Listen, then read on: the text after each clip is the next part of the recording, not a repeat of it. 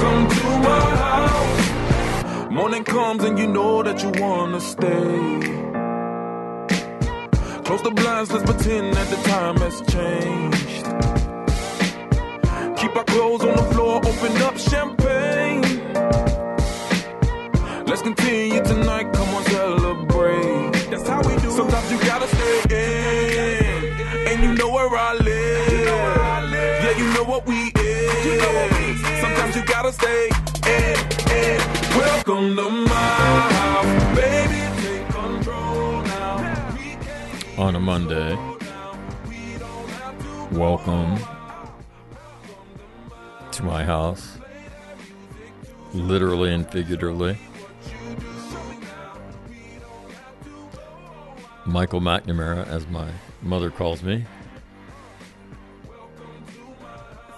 here on a Monday, the last Monday in October. How about that? Yeah, it's like almost November. That for some reason that that, that like makes me laugh. I'm not sure. It's like what the hell? Wasn't it just September here a few days ago? Well, it seems so to me, but uh, evidently not. Evidently not. So, uh, yeah. So good Monday morning to you. Hope you had a good weekend. I spent mine finishing up my digital conversion in my studio, doing the things that I really love to do, which are the easy, the easy and the cosmetic things. Yeah, yeah, kind of like all the routing of cables and the zip tying and all the rest of that stuff. So, um, yeah, so I like doing that. hmm And so I did a bunch of that, and uh, only have one problem left to solve in this whole thing, and then I'm, uh, and then I'm good. Yeah, I even did other things that that hadn't occurred to me to do, and so yeah, my workspace is is beautiful. Yeah, I don't mind saying that. My workspace is my workspace is beautiful. So uh, yeah, so I did that over the weekend, and then you know what? The other thing I tried to do, I tried to catch up on sleep. I have a tendency to uh, run myself uh, ragged. And I don't know if ragged is the right word, but um,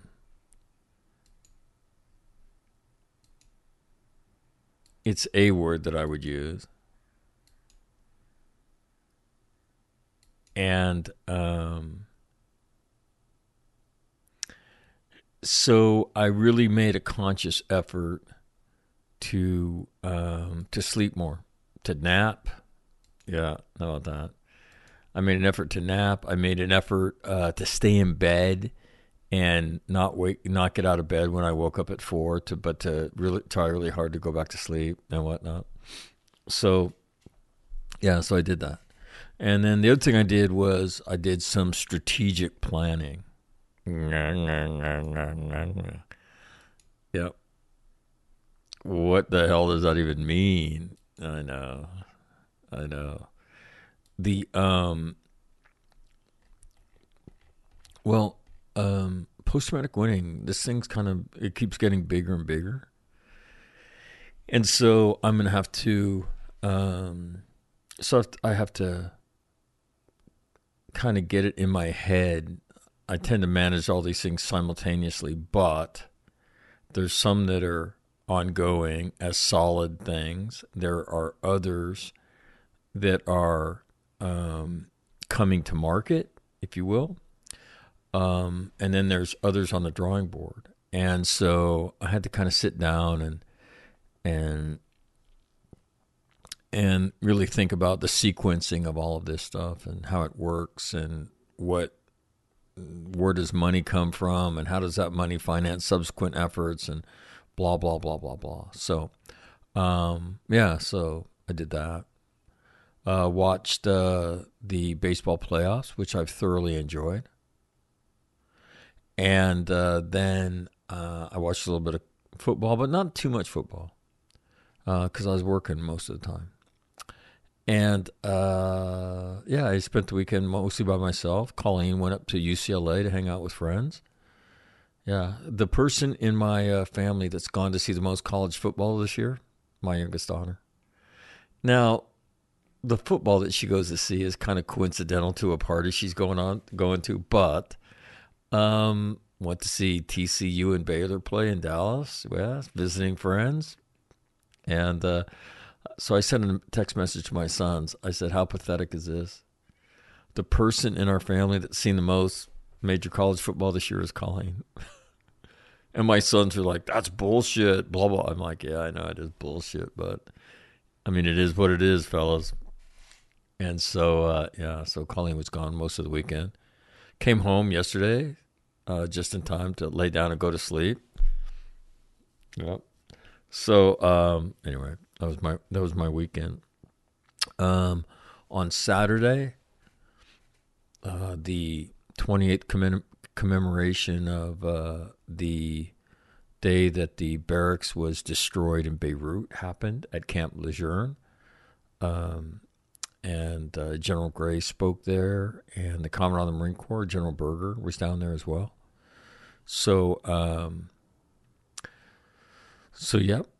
So I talked about that on Friday, but that happened over the weekend, and um, I had uh, I, I, had a number of people reach out to me uh, after listening to comments and and reading the story about a Marine that was killed in a uh, a blank fire training exercise, and um, you know, it's been a subject of conversation here and because uh, nobody understands it.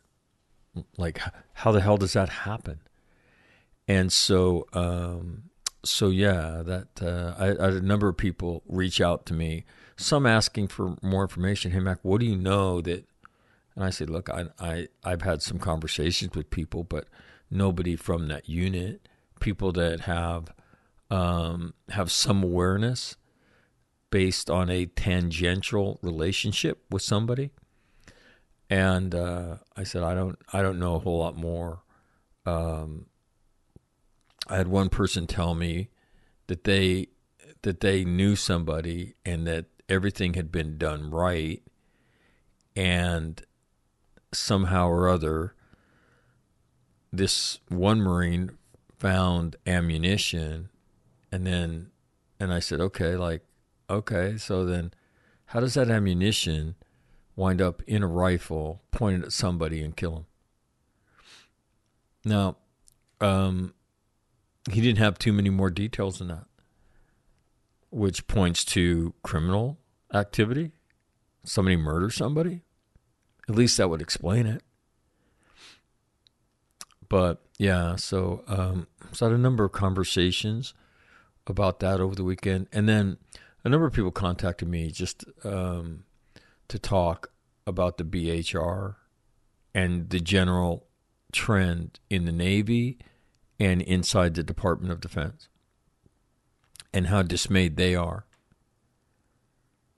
And then I had I had probably two or three people contact me about uh, both written, and then one person, a friend, called me about the idea of you leave your cell phone in your car when you come to work. When you come to work, you come to work.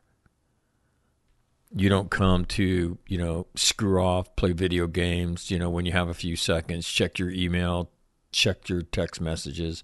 Yeah, we don't do that. That's not the way we do business. When you when you come to work, you're all in at work.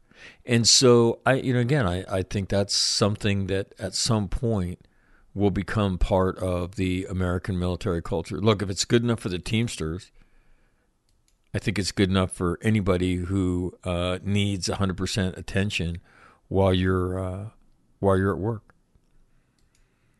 So um, yeah, I thought that was interesting how much how much discussion that generated. But I, I would tell you that. Um, so what does that force? It forces you to have formations. It forces you to get to know them, which I think is is absolutely an essential if you want to make strides in terms of um, caring for them as human beings. You've got to see them more, and we we now have a a military that relies on cell phones for leadership, and it getting what it's getting us what it gets us, which is nothing good.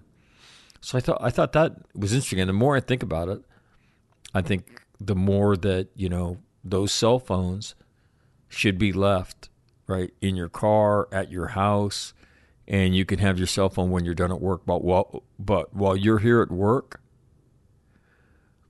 we need your undivided attention here for the eight ten hours that you're here every day. So leave it in your car. If it's on your body, it's an NJP offense. First time you'll get a warning, second time you'll be, right, some form of administrative discipline. And again, because uh, when you read the investigation in the Bonhomme Richard fire,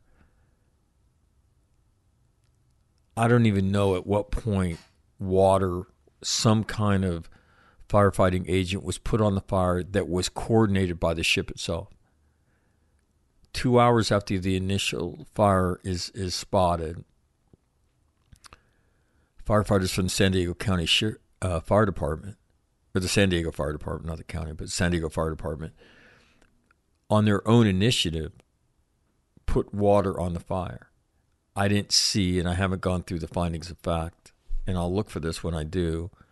Um, but I haven't seen when the first coordinated effort that was coordinated by the ship's damage control people and uh, the officer of the deck or anybody that that can lay claim to being part of ship's company coordinated a some kind of firefighting effort. I, I don't even know at what point that occurred. And then the um, and then a friend of mine said, and this is the this is the friend that that t- told me about the the Teamster thing.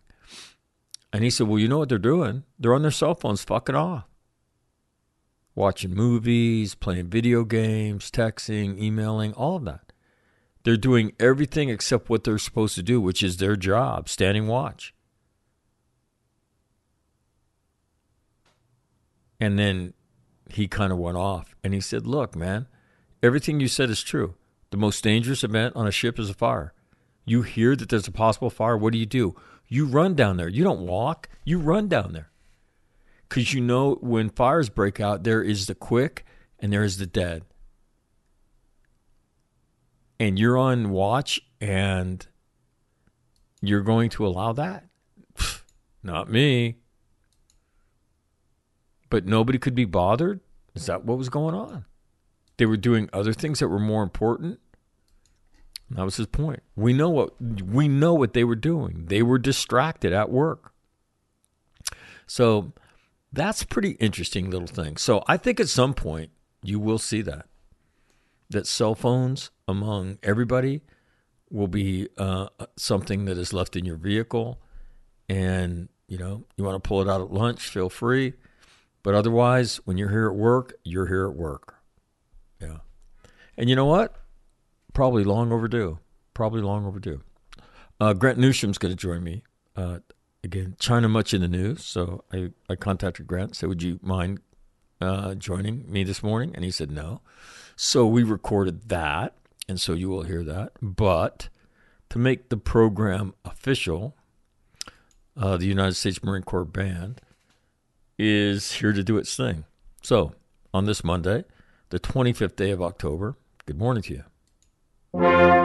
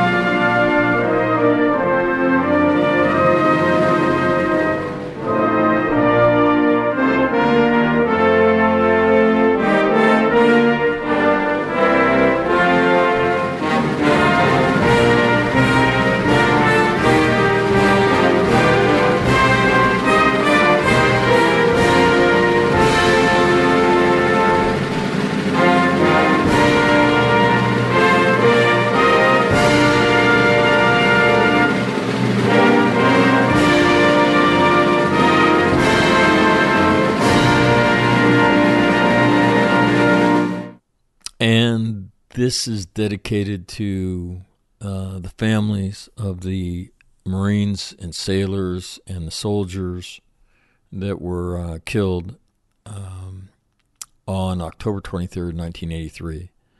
Uh, they are the ones that have paid the price now for 28 years of uh, what would be something that would become part of our um, daily life, and that is terrorism as it first came to the American military in a big way. So this is dedicated to every one of those families. God bless you.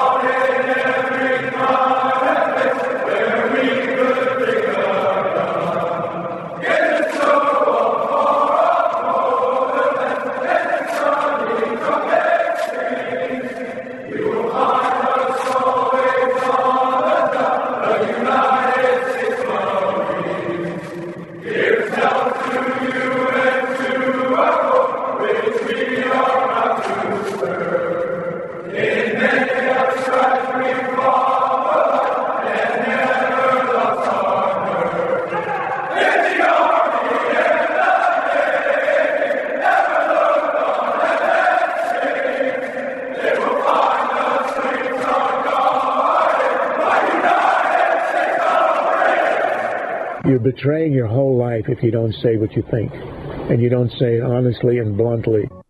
What keeps you awake at night? Nothing. I keep other people awake at night. For this campus had prepared him well.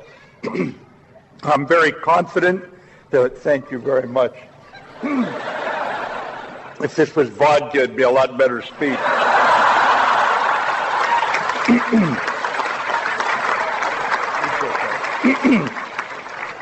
But I'm not supposed to glamorize alcohol anymore, so young folks, you ignore what I just said. We just have to execute. And we are executing every day, and Sergeant Major and I are very proud of what you do. Doesn't mean we can't get better. We don't we don't want to make a mistake to learn. We don't want to lose to learn. We cannot lose if we have to go fight. We got to do what these Marines did here 75 years ago. Persevere against difficult, challenging conditions and odds and win. You got to win.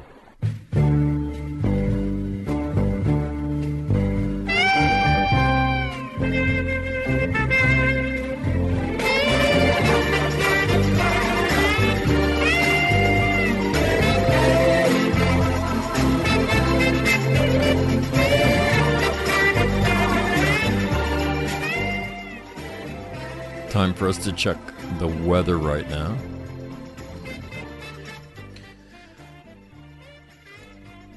Currently, it is sunny and 71 in Quantico. Down the coast, Emery Quarter Station, Cherry Point, it is cloudy and 71. 29 Palms is partly sunny and 65, so warmed up there. Camp Pendleton, cloudy and 60 huge rain up in Northern California. I don't know if you watched the 49er game last night, but yeah, mudslides, all kind of stuff going on up there. Uh, but not so much here in Southern California yet. Um, it's supposed to be cloudy, maybe rain today, but not like Northern California. Yeah, that's pretty amazing. Um, let's see. Camp Smith in Hawaii, dark cloudy and 72. Okinawa, dark cloudy and 71. In Manila, it is dark cloudy 80. And in Darwin, on the northern coast of Australia, it is dark cloudy 79. Manila,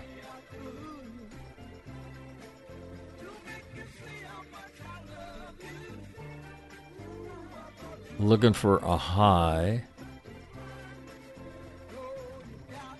over the course of the next four days 89, 89, 89, 89.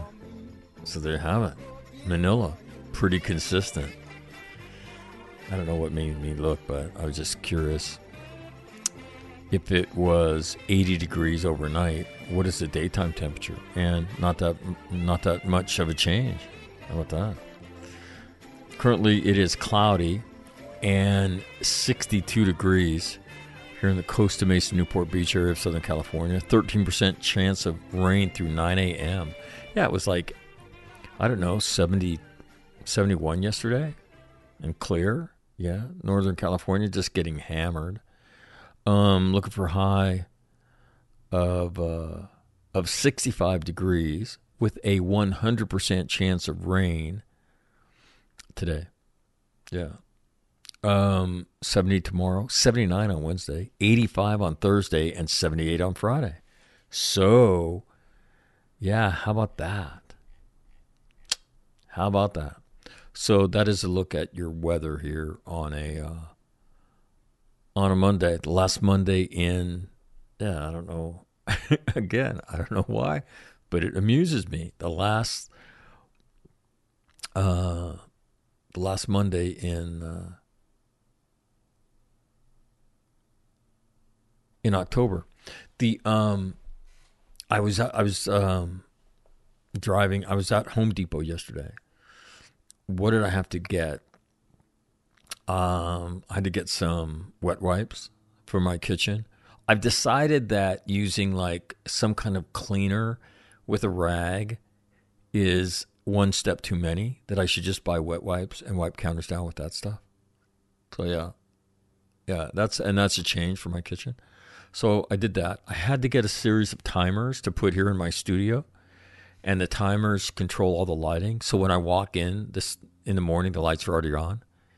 I know this is stupid, but I, I don't like turning all the lights on, and then the lights go off uh, at about eleven fifty five at night. So they go off at, at about midnight, and then they come on at about four fifteen. Yeah, so yeah, a little luxury kind of thing for me. Then um, what else did I buy there? I don't know. I bought a couple other things. I need to get. Uh, oh, I for my for my desk that I have. So my studio desk uh, has three pretty big monitors on it. One has the audio um, program that's recording this, and uh, and then the second one has all the audio that I play during the program. So, for instance, like when I say something snarkier or this is appropriate, right? I hit this. Right? I, so there's a program that has all these buttons in front of me that uh, and then when something crazy happens and uh, and you know, it's like what? I play this. What was that? The record scratches, right? The buzzer. Yeah, that's, that's the multiple buzzer. Okay. And then all the little sound effects. Today in history. Just, you know what? I don't do today in history very often anymore. Maybe I should start doing that. I love that.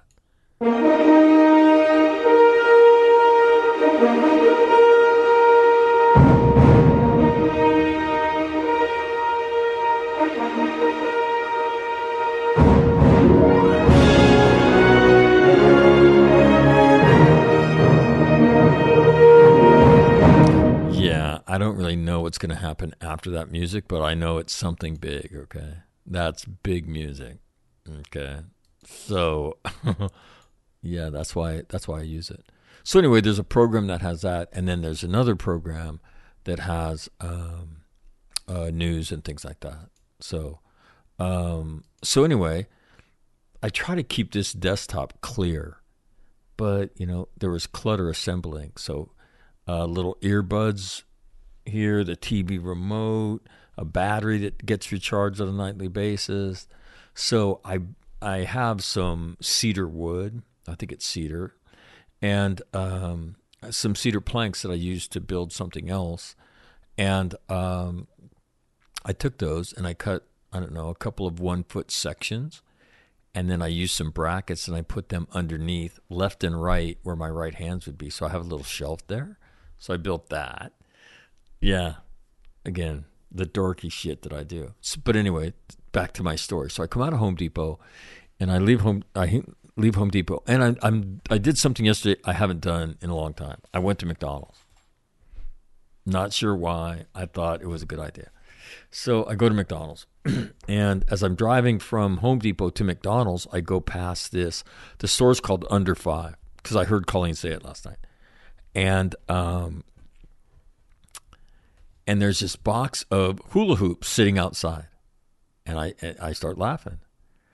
My ex-wife could crush the hula hoop, and she used to do it, and it would be hilarious.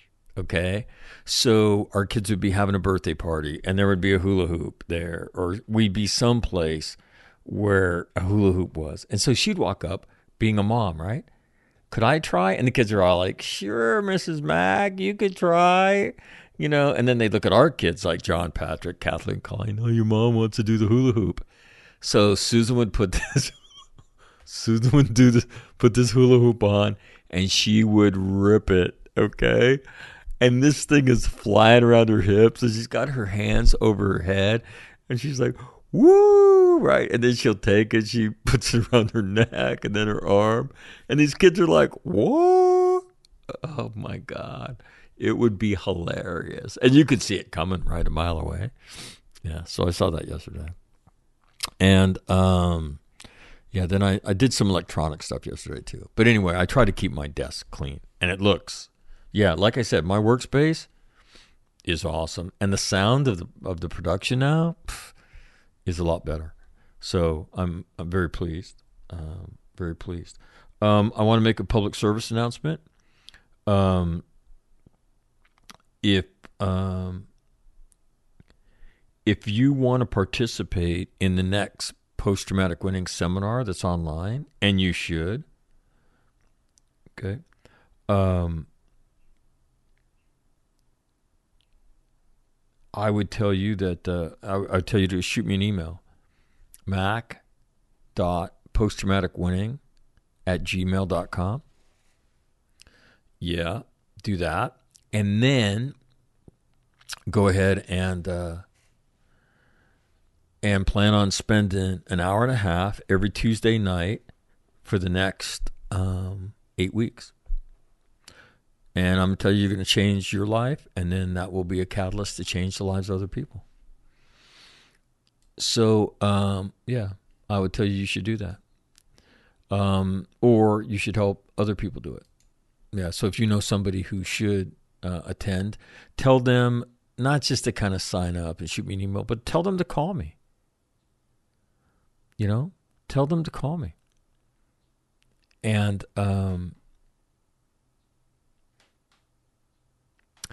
and I think that conversation will open the door to them uh, participating and possibly changing their their lives. So this is uh, the last one that I'll do this year, and um, I think when it reappears in the spring, it'll be in a little bit different. It'll it'll reappear after the first of the year, and it'll be probably a paid version of it. We'll see. And so I've spent this year kind of proofing the concept, and I'm pretty comfortable with it. And so, uh, but again, um, I tell you that if uh, you want to, uh, you want to change your life, or and then and then help yourself change the lives of other people, sign up. So mac dot post traumatic winning at gmail.com. Yep. So uh, we'll check the news now, and then Grant Newsham will join us, and that'll be your Monday today. So uh, top headlines in Stars and Stripes this morning is Ceremonies in French City marks 100 years of honoring an American unknown soldier. On Saturday and Sunday, hundreds gathered in France for a vigil, a military parade, and other ceremonies dedicated to the unknown soldier and the many that he represents.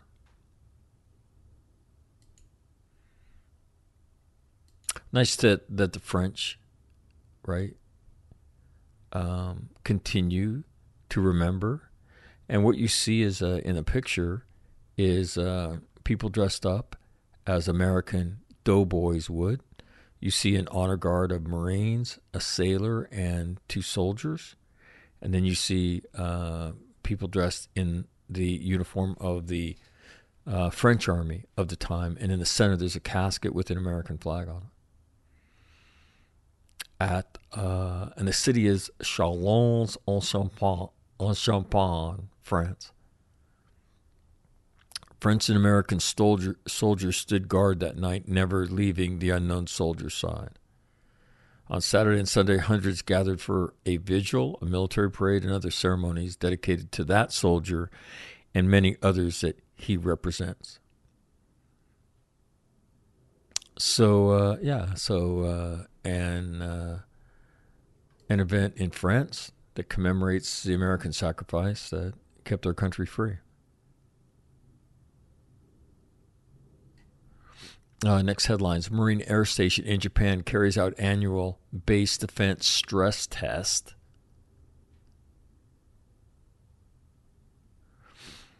Another interesting story Army hits record low for training deaths for a second year in a row.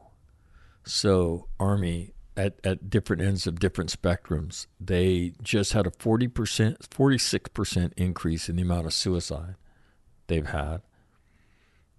And, uh, but their training deaths are low.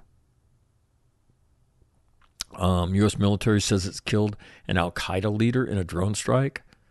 Again, irrelevant stuff that we consistently report.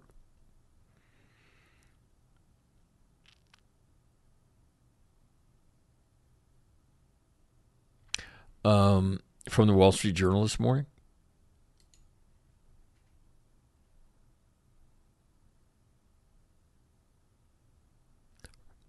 Top headline Hertz orders 100,000 Teslas as it electrifies its fleet. The rental car company said that starting next month, customers will be able to rent a Tesla Model 3 in major U.S. markets and some cities in Europe, part of a plan to include more electrical vehicles in its offering. How about that? Here's another article. Interesting. Does Taiwan's military stand a chance against China? Few think so. I just want to see if Grant's quoted in here at all. Uh, interviews members of the Taiwan. Oh, Grant's quoted in the Wall Street Journal. Grant Newsham is a retired U.S. Marine colonel who spent 2019 in Taiwan studying the island's defenses, said Taiwan has a solid core of well trained troops and superb officers that are ready to fight. Other military experts compare Taiwan's top pilots and officers to the world's best. But the Taiwanese military is underfunded, and its reserve system is in shambles, Mr. Newsham said. It needs improved pay packages, and it could come far more, and it could become far more effective by training with the U.S. and its allies. He said. That's awesome. Grant. That's right. He become he's become a big deal now. Ever since Stars and Stripes said to he said to nuke China. he said to nuke China. Yeah, he's now a uh, he's now bona fide, as they say in Oh Brother Art Thou. He's bona fide. I'm just seeing if he's. I'm scrolling through the article um, to see if he's uh, quoted any further. Normally they'll wrap it in another quote. No, how about that? Grant Newsham. There's a um, there's more and more stuff that coming out about Facebook that I find interesting. That as as many people would have, have suspected, um, but you're finding more and more whistleblowers coming out of the inside of Facebook saying they deliberately skewed what um, what they produce in order to have a political impact on the United States of America. Um, and so there was an opinion piece written in the Wall Street Journal about it. Um, so, but I can't find it, so I'm not going to waste your time as I look for it. Uh, top story in the New York Times: Ignoring sanctions, Russia renews broad cyber surveillance operations.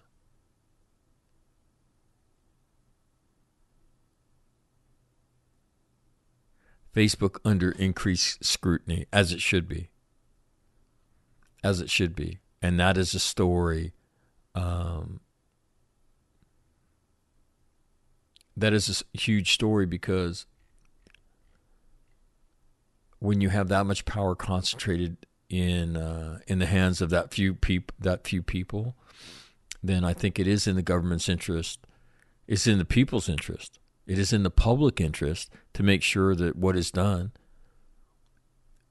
with institutions that have that kind of power is is is fundamentally fair and not biased because they are protected from being sued, right? Yeah, they are. So that should come, that protection comes at a cost, right? At a cost. And so, yeah, interesting stuff. The um, anyway, that's in the New York Times today. The um, top story, United States Navy Institute News is Ecuadorian Navy sailing ship interdicts drug smugglers on the Pacific. How funny is that? Sailing ship, like with sails on it, like that. Yeah. And more and more, right? What you see is uh, submersible ships and drones that ferry large amounts of drugs. Okay, so a drone ship would have engines, it would be slick, be painted gray like Navy battleship gray.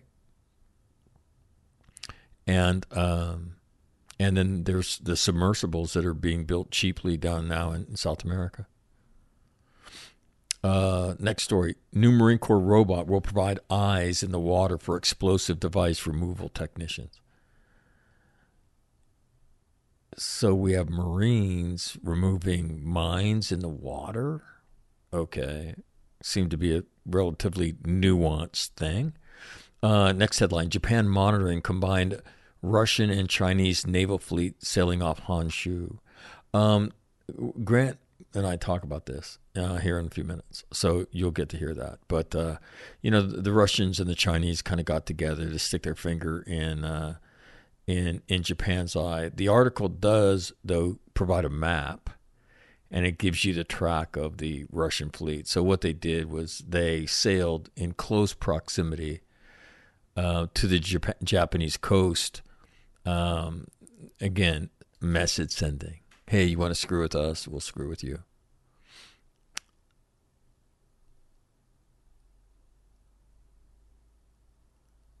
Yeah. So, in uh, top story in Marine Corps Times today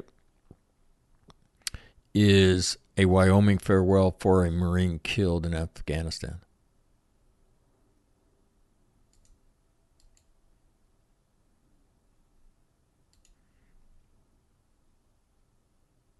Dozens of fellow U.S. Marines joined hundreds of Wyoming residents to bid a final farewell at a memorial for Riley McCollum, one of 13 U.S. service members killed in a suicide bombing, as they guarded a gate at a chaotic Kabul airport during the final U.S. evacuation from that country. Many of the Marines were members of the 20 year old McCollum's unit serving in Afghanistan when he was killed on August 26. McCollum, a Marine Lance Corporal, grew up went to school and enlisted in the Marine Corps in the Mountain Valley area known as Jackson Hole, home to the town of Jackson. He was honored during Saturday's Jackson service, attended by more than 400 people. We knew his potential, said Staff Sergeant Luis Diaz, who recruited McCollum into the Marine Corps. I knew he had the mindset. I knew he had the spirit to accomplish anything he wanted. McCollum was a dedicated Marine, enthusiastic and funny, said Corporal Wyatt Wilson. When something had to be done, Wilson told Je- the Jackson gathering, I always grabbed Riley because I knew it would be done right the first time. Ten other U.S. Marines, a U.S. Army soldier, and a Navy corpsman also died in the explosion at the gate at the gate they guarded at Hamid Karzai International Airport. Mourners remembered McCollum as a roly poly boy who became a dominant high school wrestler a young man who always told people he wanted to become a U.S. Marine.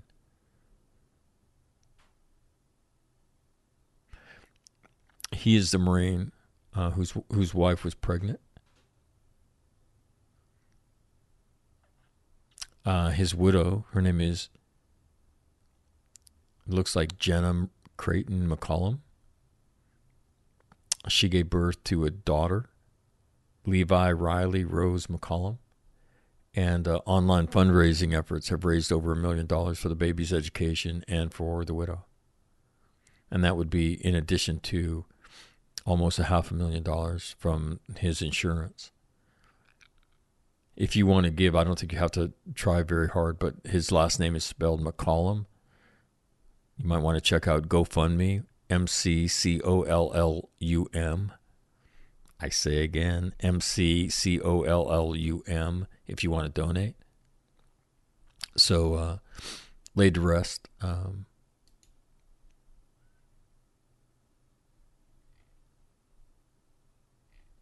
top five stories in early bird, and then uh, you'll hear Grant Newsham here. Number one, cancer strikes U.S. fighter pilots crews at a higher rate, according to the Air Force. Hmm. Why? Proximity to all that electronic stuff? I thought that was supposed to be something they were constantly monitoring and taking care of. Nearly 30% higher likelihood of testicular cancer and roughly 25% for skin and prostate cancer, according to the military's most comprehensive study yet. Hmm. We're supposed to be on that shit. Uh, does it surprise me that we are not? No, it doesn't. 50,000 military families in 38 privatized housing communities see new ownership. Now, again, this story's been going on for what? Almost three years? Or at least two years. Two companies that have been major players in military family privatized housing, Clark Realty Capital and Lincoln Military Housing, have sold their military housing properties. The Michaels organization announced September 2nd it had bought the eight military housing communities owned by Clark Realty, housing more than 15,000 Army, Navy, and Air Force troops and families. A month later, Liberty Military Housing announced it now owns all 30 privatized housing communities, home to more than 36,000 military families previously owned by Lincoln Military Housing. Lincoln sold the company to its employees, and the name change reflects the new employee owned company. Interesting. The exit of Clark from the military housing arena is one example of the deeper work being done to improve military family housing and hold companies accountable, said Army General Edward Daly, head of U.S. Army Material Command, in an interview with Military Times. Quote, we put some very, very harsh downward pressure on Clark because they were a failing partner, General Daly said. We exposed their weaknesses, and quite frankly, I didn't think they were committed to supporting soldiers and their families, and I told him that. He also noted that Clark officials were called to Capitol Hill to testify earlier this year, but did not show up. what in the hell, man? What in the hell? I think it made them realize they were in a business they were going to continue to be held accountable to not only a short-term approach but a long-term standard. While the pressure factored into while this pressure fa- factored into the Clark Michaels ownership transfer, it's not the entire story around the sale of the Clark port- portfolio, Daly acknowledged, but the Army's pressure illustrates the increased effort to hold companies accountable. Yeah, you know what? Um, the other part of that story is the Army, the Marine Corps, the Navy, and the Air Force asleep or ignoring complaints that went on for years. That's the other part of the story. And to now kind of thump your chest and say, yeah, you know, we were holding him to a high standard and hopefully, hopefully. Um, again, we continue to see lawsuits around the country relative to military housing, so that issue is not a dead issue. And uh, I think it continues to be frustrating for a lot of people. Um, third story Biden said the U.S. would protect Taiwan, but it's not clear cut. Uh, I asked Grant about this last week in a town hall done in Baltimore, that uh, CNN town hall. Um, the um, a young man stood up and asked the president, you know, if he would defend Taiwan if China attacked Taiwan, and he and the president essentially said, "Yes, we have a deal in place to do that. I will do that." And then the White House later said, he didn't really mean to say that. What he meant to say, there's no change in our stance, right? So anyway, I asked Grant about that, so stay tuned, right?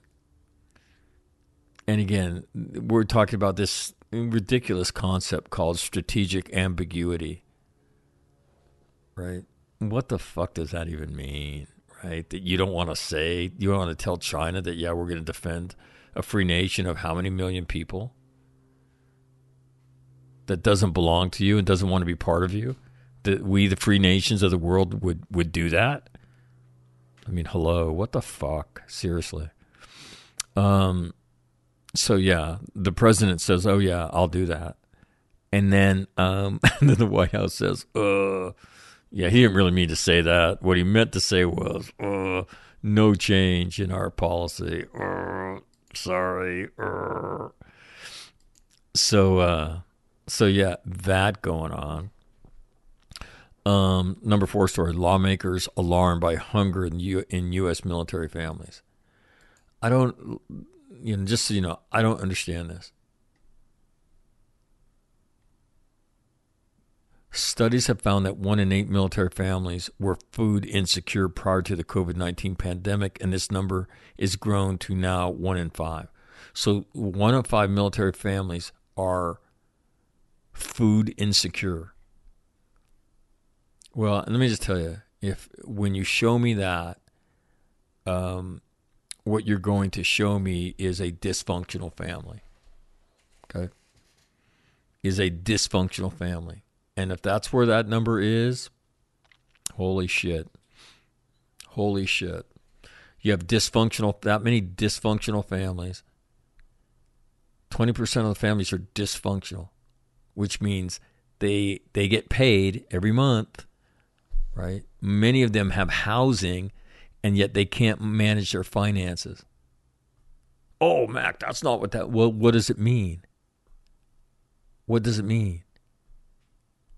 And I think when you, that is an indicator of something uh, else going on there, and it's normally not very good. Okay, so hunger isn't the real issue there, right? It is a symptom of the issue. The real issue is dysfunction in families, right? Young people getting married, they have no business being married, not mature enough to handle it, and then everything that goes with that. The number, though, 20%, that's pretty alarming. Yay, yay. Um, Associated Press story is the fifth story this morning.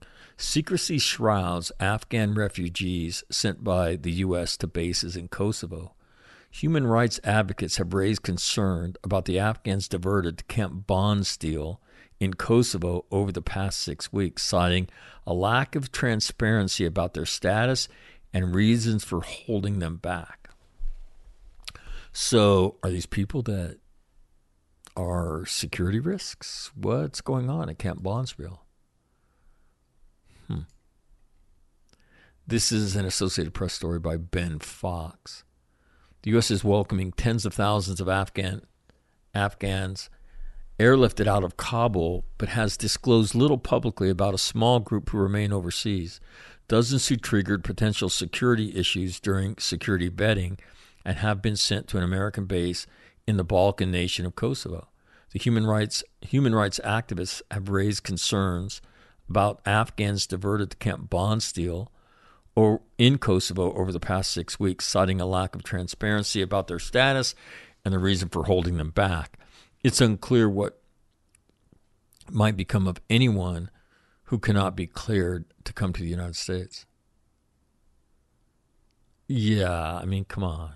Like, why would we screen people? I mean, we have a border that just gushes human beings, right? And they're apprehended, processed, and released into the country. So, like, why, why, why are we playing charades with people just because they're from Afghanistan? I mean, seriously. Uh, overseas headlines. Uh, I told you another drone strike. That really makes a difference. Mm-hmm. Uh, U.S. urges North Korea to stop missile t- missile tests and return to talks. Oh my God, that's like, where's my rim shot when I need it? Hold on, let me do this appropriately. All right. Yeah, I mean, you can't make this shit up. This is like, this is too funny. Like, did they say that with a straight face? Do they actually think we're going to do it? Okay, so stand by. All right. Let me, I'll, I'll read it again. U.S. urges North Korea to stop missile tests and return to talks. Come on. Like, oh, okay. And if we don't, then what? Right. Uh, there still could be hundreds of Americans in Afghanistan, former U.S. envoy says. Hmm. Now, the other story um, I saw, and this is from an interview uh, with Zalmay Khalilzad. He is the former lead negotiator of the American deal that led to our withdrawal in Afghanistan. Headline There still could be hundreds of Americans in Afghanistan. Quote Truth of the matter is, we don't know. But my judgment is there could be still be hundreds of Americans there. That shouldn't have a rim shot, but this guy, right, who negotiated that deal, I'm negotiate negotiate a deal with the Taliban as an American, and the Afghan government can't be a part of it. Except that's what we did, right? Shit.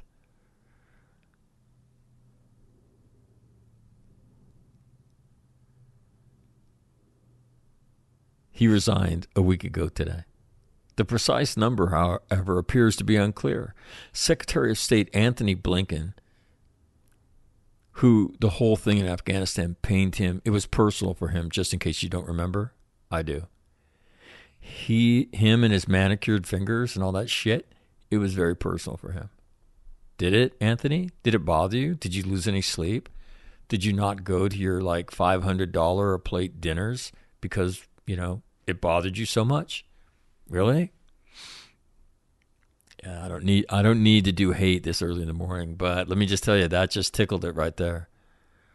Under two cl- under 200 and likely closer to 100 according to Blinken.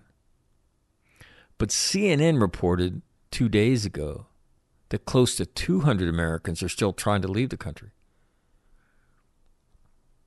Khalilzad wrote in his October 18th resignation letter that he stepped aside, that he decided to step down because, quote, we are entering into a new phase in our Afghanistan policy.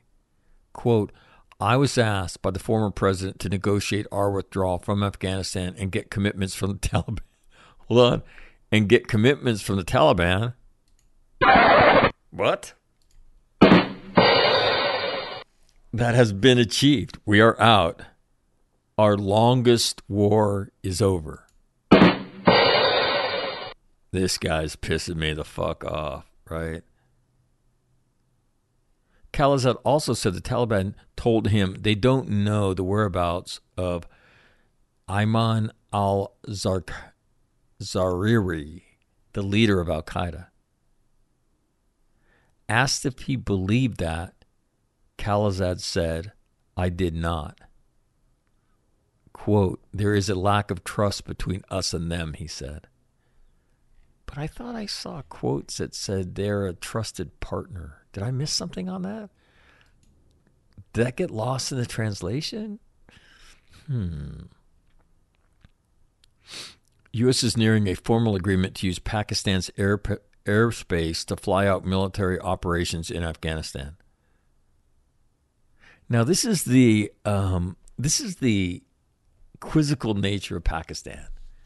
Pakistan allows us, right, um, to use land bridges that run through Pakistan, blah blah blah, and then at the same time gives sanction, gives uh, gives shelter to Al Qaeda, right? All the time attempting to keep Afghanistan destabilized because they need a destabilized Afghanistan or an Afghanistan under their control uh, as a, as a neighbor with a hostile India as their other neighbor. So that's Pakistan.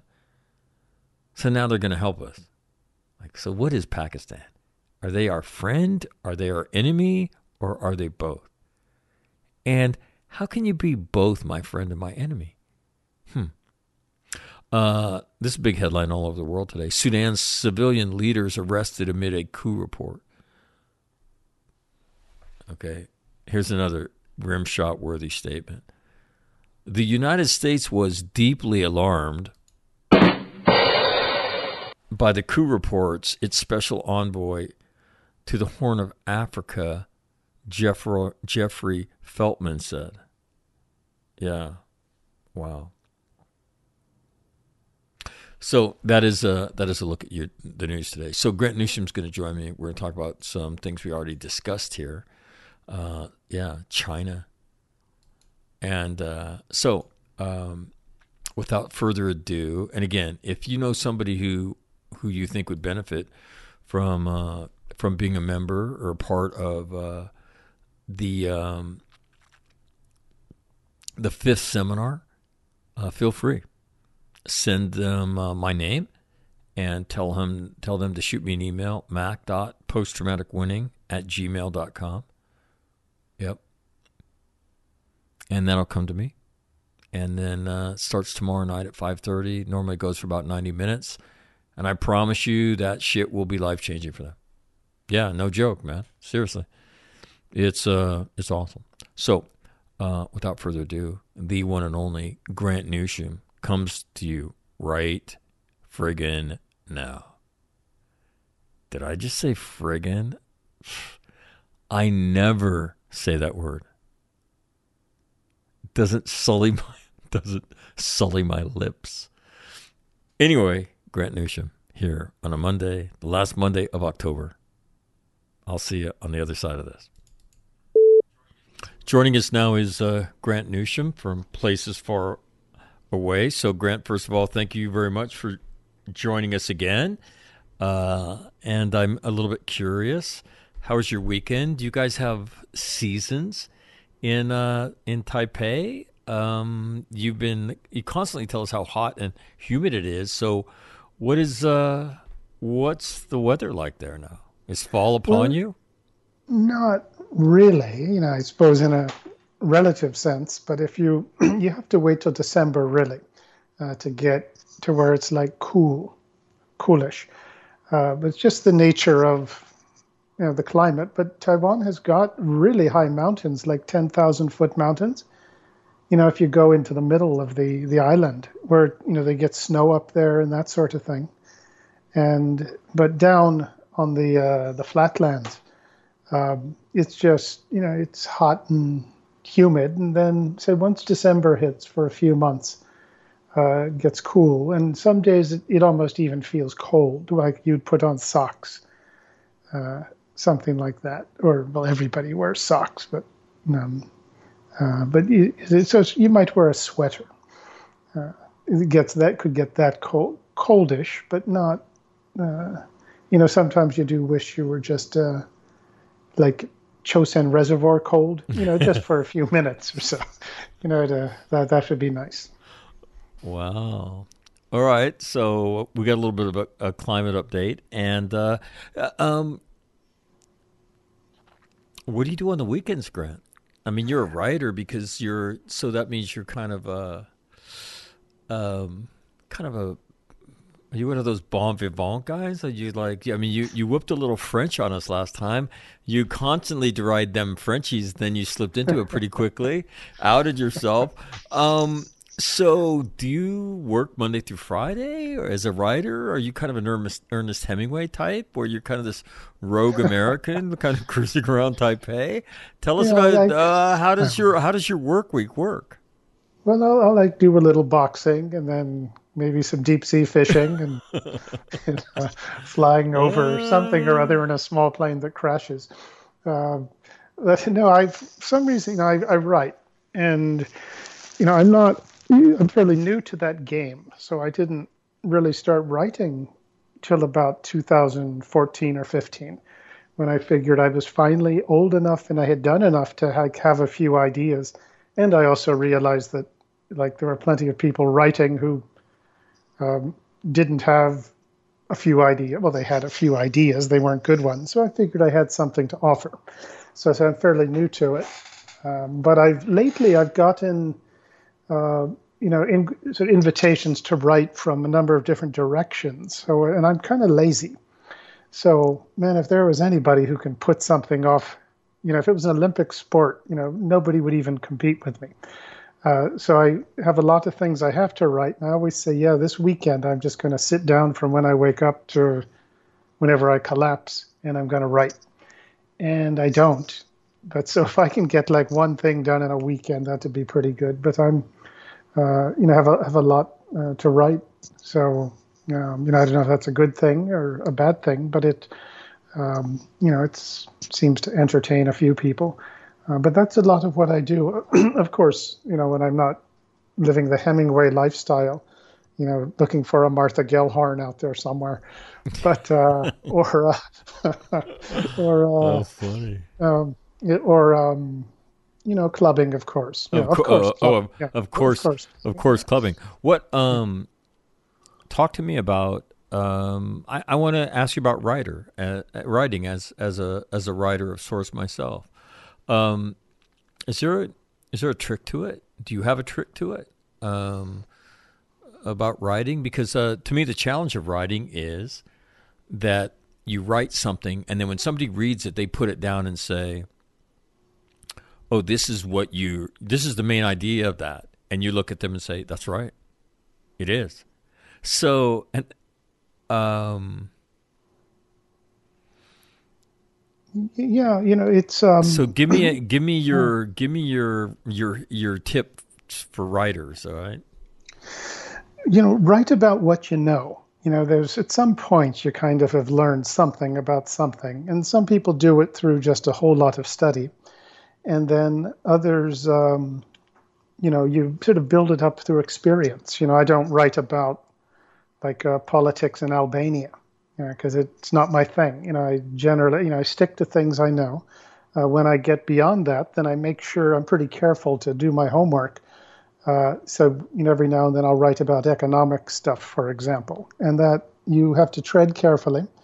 Um, but you know, I you know know enough about it. But so write about what you know, you know what you're interested in, and try to add something to the debate or to the discussion, uh, either informing people or having some perspective that you know that you haven't seen somewhere else. You know, you don't want to be like the the 29th guy who said the exact same thing about the Japanese defense budget. Uh, but you know, if you have something to add, uh, you know that's what I try to do. It's why I don't follow. You, I don't follow, chase the headlines, but rather, you know, you try to think. You know, what do I have? What what is there to say that would uh, readers would find interesting? And you know, that's the thing to keep in mind. And then, you know, you're trying to tell a story, but you're also trying to make a point, um, and you're trying to inform at the same time. And you're you don't want to be boring, um, you know, if at all possible. Um, so it's good to, uh, you know, if if there's a simpler way to say something, that's the best way to say it.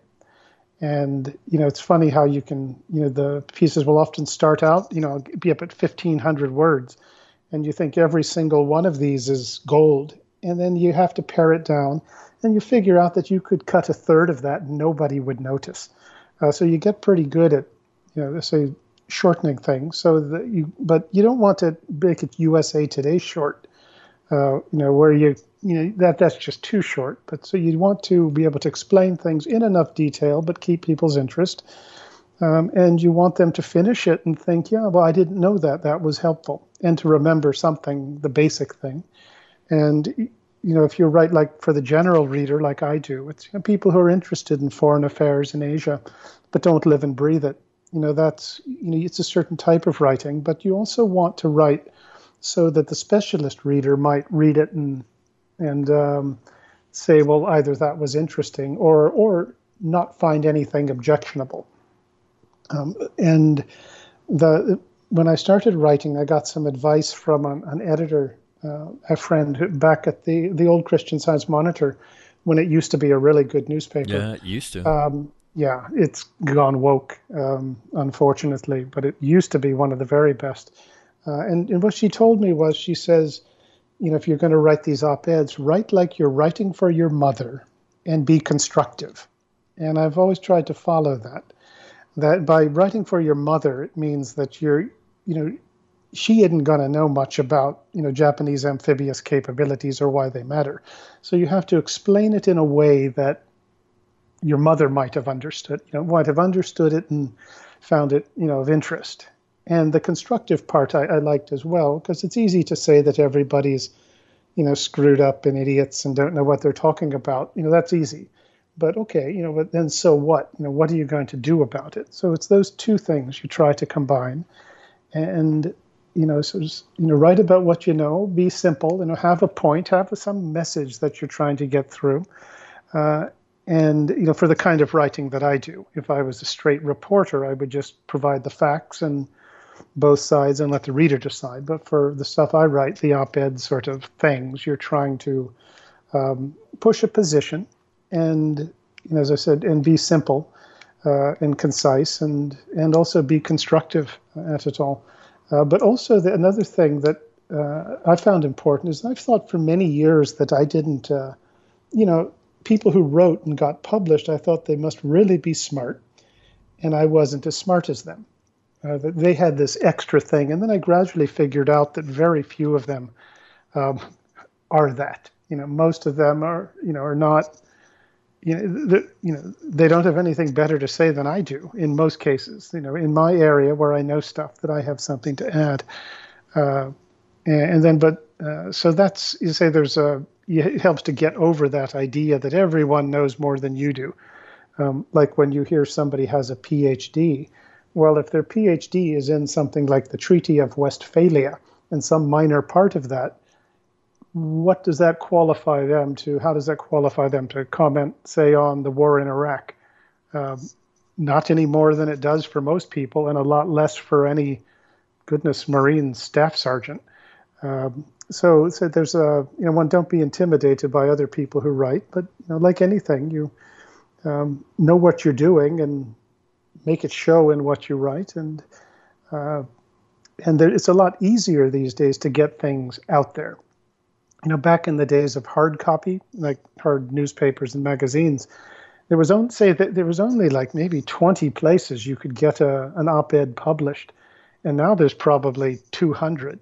So it's just gotten much easier, as I say, to get things out there, uh, and that's I think uh, in some ways I think it is a good thing. Um, but it you do find that there's so much being written uh, that if you try to read it all, you'll you get swamped, and and also that you do have to, you know, you know, getting attention is, you know, uh, you know, can take a little effort. But if you write good stuff, you know, you'll find that some people uh, will appreciate it, and you know, so I do it more or less for fun, uh, though I, you know, you know, I do like to get paid now and then. Um, but it is uh, always a positive. Yeah, that, you know that helps. You know, if you if you, so if you figured it out by hour, you know, it uh, it's not a whole lot. Um, but every once in a while, you get some good good thing that comes, and and also every once in a while, I'll get asked to do something long, like ten thousand words or something like that, uh, as opposed to a thousand. And the long ones, in some ways, they're good because you can go into more detail, uh, and in other ways, they're harder because you. Um, you know, you you have to sort of construct a bigger argument, tell a bigger story.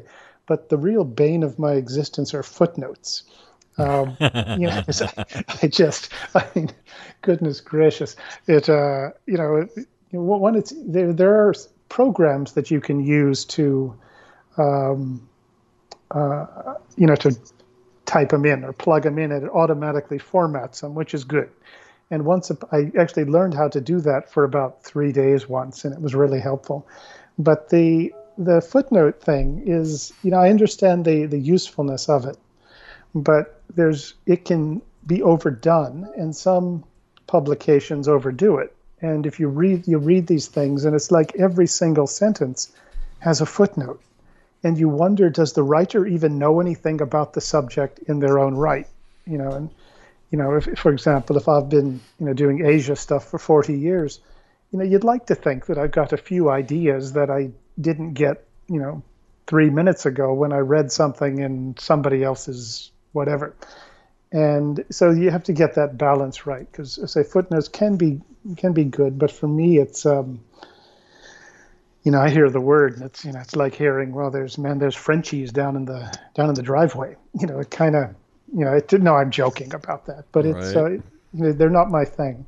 Um, but now and then I'll get people to help me out with it, or I'll just sort of figure it out myself and well you know i i um i went through the first part of my life and i never even read a footnote and then i've discovered it was all in the footnotes and it mm-hmm. reading footnotes changed my life um, that's where you find uh, for every one article you read you get five more if you go through the footnotes that, that you ought to read and so it is a uh, it's part of it do you have a uh, a bible in terms of um, uh, reference uh, to writing? How did you learn how to how to how to write specifically? Uh, probably ninth grade uh, English. Really? Where the yeah the, the teacher was really good, and she you know they she broke it down into what an essay is is, and I think particularly helpful were conjunctions or transitions, transitions, conjunctions, those words you use at like to start a sentence. Right like however, therefore, etc. Right, you know, right, to make right, it flow. Right. And I, you know, so if I remember something like 45, you know, fell 50 years later, um, you know, she probably taught pretty well. Uh, but so I learned there, and I had a, a good teacher in college the first time I went, and he was good.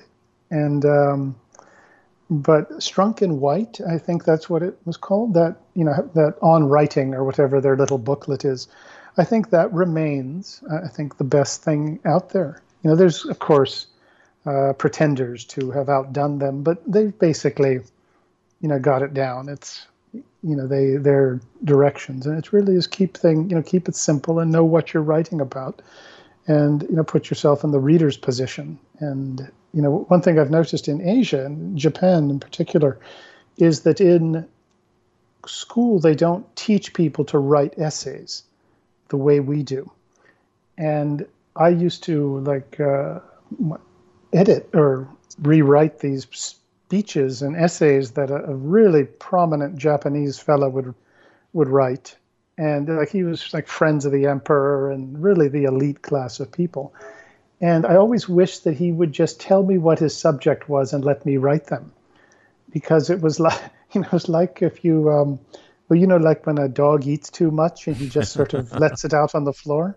That's kind of how it is, you know, with these re- very intelligent and well-educated people. They just throw out ideas, piecemeal, you know, pell-mell or haphazardly, and the idea is that somehow the reader is supposed to figure out what it means. But it's, uh, let's say, I've noticed that in both Japan and uh, other places, that they, if you don't learn to read it, write an essay, you don't learn to logically order your thoughts, and you know to make an argument or to present something. And it, it's a very useful skill um, to have. Uh, you know, you, will hear people say often, "Well, I, I, know what I what I want to, and I know what I want to say, but I can't write it out."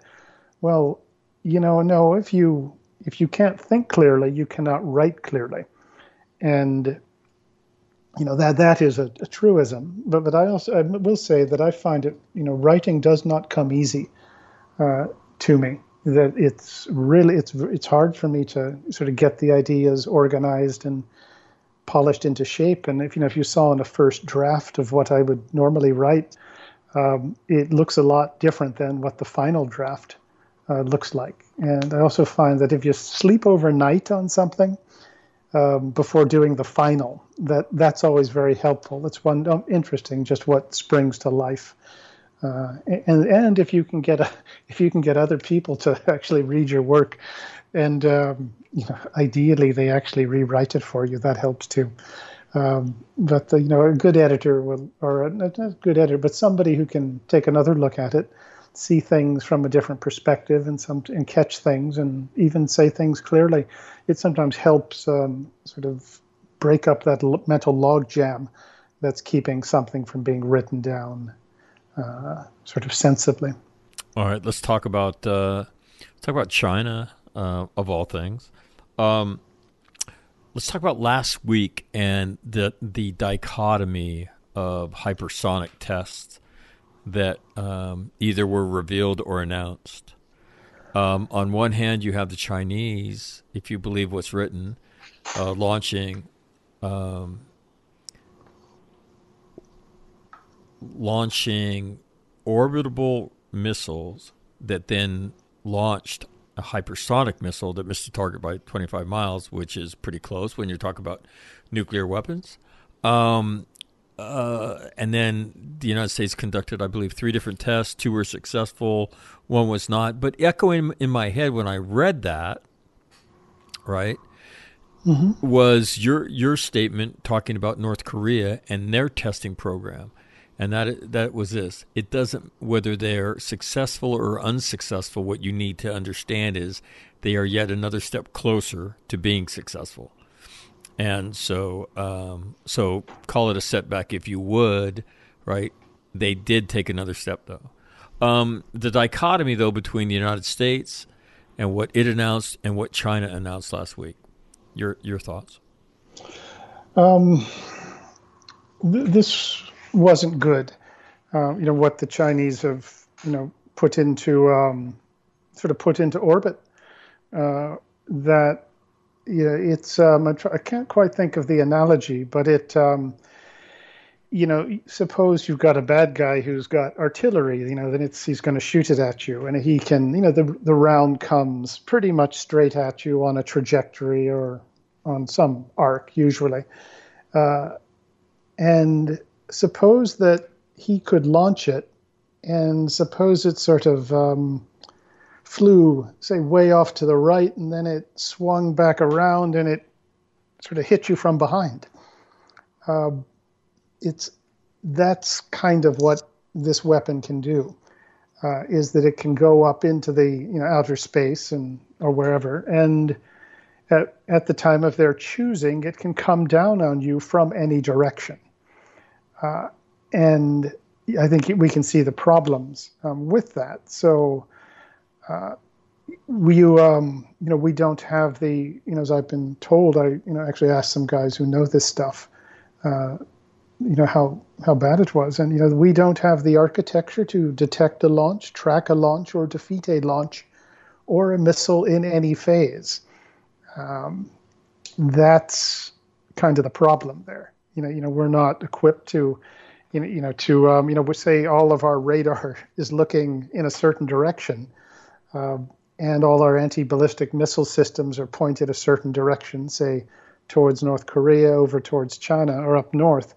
And suppose you shoot it, you know, they suppose they shoot at us from the South Pole or from the south. Uh, you can see the the difficulty with that. You know, we don't have uh, um, something to counter it. You know, so but we, you know, I think if with some effort, we could have our own capabilities to do the same thing to the bad to them. Uh, but a, a, defensive system on this, you know, to defend against this would be apparently it's uh, be a very very difficult, and we don't have the capability. And you know, one fella described he he noted that by actually shooting this thing uh, off, the and, it, and it, it is a weapon. It's not what the Chinese, of course, were lying when they said it was just a spaceship and so that they could uh, help people get from like Beijing to London really quick eventually. You know, not quite that, but they were basically lying. Um, but it's uh, this is a declaration of China's intent to violate the 1967 United Nations Outer Space Treaty. And a fellow that I talked to, he described this as a massive tragedy for humanity, but it's also spilled milk. You know, it's you know this is who we're dealing with, and this was obvious 20, 25 years ago. Uh, but there's just further evidence that these people are out to hurt us. Um, you know, of course, the U.S. intelligence appears to have been caught flat-footed for the umpteenth time. I think the big shock, I think, to the system would have been if they had actually known that it was coming. Uh, so we're pretty used to the, you know, the intelligence community um, not exactly performing. Uh, so that's sort of how it, it looks to me. It, it's uh, you know, one, and like all these things, it's not the end of the game, and we'll figure out some uh, counter to it, or else our own capabilities to uh, be able to do to them what they do to us. But it, it does escalate uh, sort of ten, not just tensions, but it escalates the uh, what do you call it the, the the arming for war and getting ready to use the stuff, uh, and that's not you know you know it is you know it's uh, the idea that war that remember after the end of the Cold War that we are never going to have a war again, again or against anyone who wasn't wearing a turban or a loincloth. Right. Uh, well, they got that wrong. Uh, is my my way of looking at it. Um, how about the the public relations effect of of um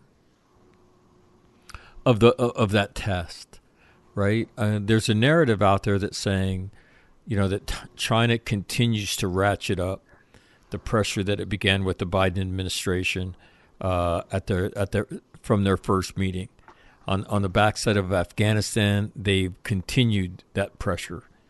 Um, do you see China as as being anything other than opportunistic uh, here um, in the aftermath of, of America's failure in Afghanistan? Not really. You know, they, you know, I think they, I don't think they would have tried this with a Trump administration. I think they would with any previous administration, but they're on their own sort of playbook. They've got their sort of that, that list of plays they're going to call. And it does call for getting dominance and absolute control of uh, every sort of every what you call them domain, you know, like outer space, the moon, etc. You know, they want to dominate that as well. And if you can get systems in place up there that the your enemy doesn't have a counter for, well, I think that you can see the uh, intimidation factor or uh, for this, and that's what what I think they've you know they've got that in mind. They're looking for under the oceans and in the the air, cyber, electronic, and outer space, and in the nuclear business as well. And you know this you know this is you know their sort of their game game plan for uh, getting dominance you know over everybody and this is part of it but i do think you know as we've talked about before that uh, there's nobody in the Biden administration that frightens them. And the, um, other than perhaps like President Biden sort of um, not you know maybe not being in his right mind and somehow getting his hand on the nuclear button. Um, but there's nobody who you say who worries them, uh, and all the talk about you know the, all the the good talk you know the talk you hear from the administration, it just doesn't convince these the Chinese that there's anything to worry about. And there's I was was interviewed um, by a TV thing down in Singapore last week about North Korea and I used the expression that the, the North Koreans appear to be unconstrained. You know, if you look at everything they're doing, and by that I meant they don't seem to be worried about what anyone is going to do to them, either the South Koreans or, or the Americans or the Chinese. And the Chinese appear to be unconstrained um, in much of what they're doing. So, and, and I think this missile launch, which actually took place a while back, back in August, wasn't it? Uh, that, and usually China crows about everything they do in outer space. This they didn't announce uh, until just the other day. Uh, so that tells you, you know, what it was really was. But but they say they're acting say in a more unconstrained fashion than than I can recall. Uh, but at the same time, they're kind of provoking a lot. You're seeing even the Europeans kind of saying they're concerned. Um, you've got the French politicians going to Taiwan. Uh, I think the Taiwanese defense minister is going to Slovakia and Lithuania or something. You've got um, sort of more people who are a little cross with the Chinese than I can recall in recent times either. So it's it's not entirely like they've got nothing to worry about. Um, but by and large, I don't think this administration uh, frightens them uh, really one bit. You know, unfortunately, I think they think if they keep pushing uh, keep intimidating, and then one day call America's bluff over whatever, over Taiwan, over sort of Jap- the Japanese Senkaku Islands, or um, you know what have you. That the I'm not sh- I'm not sure at that point what the Americans will do. You know, I would say it maybe a 50-50 uh, sort of re- on the the response, either a serious response or think of reasons why there's nothing that can be done. Uh, so I think that if you look at it in that context, the um, Chinese do smell weakness.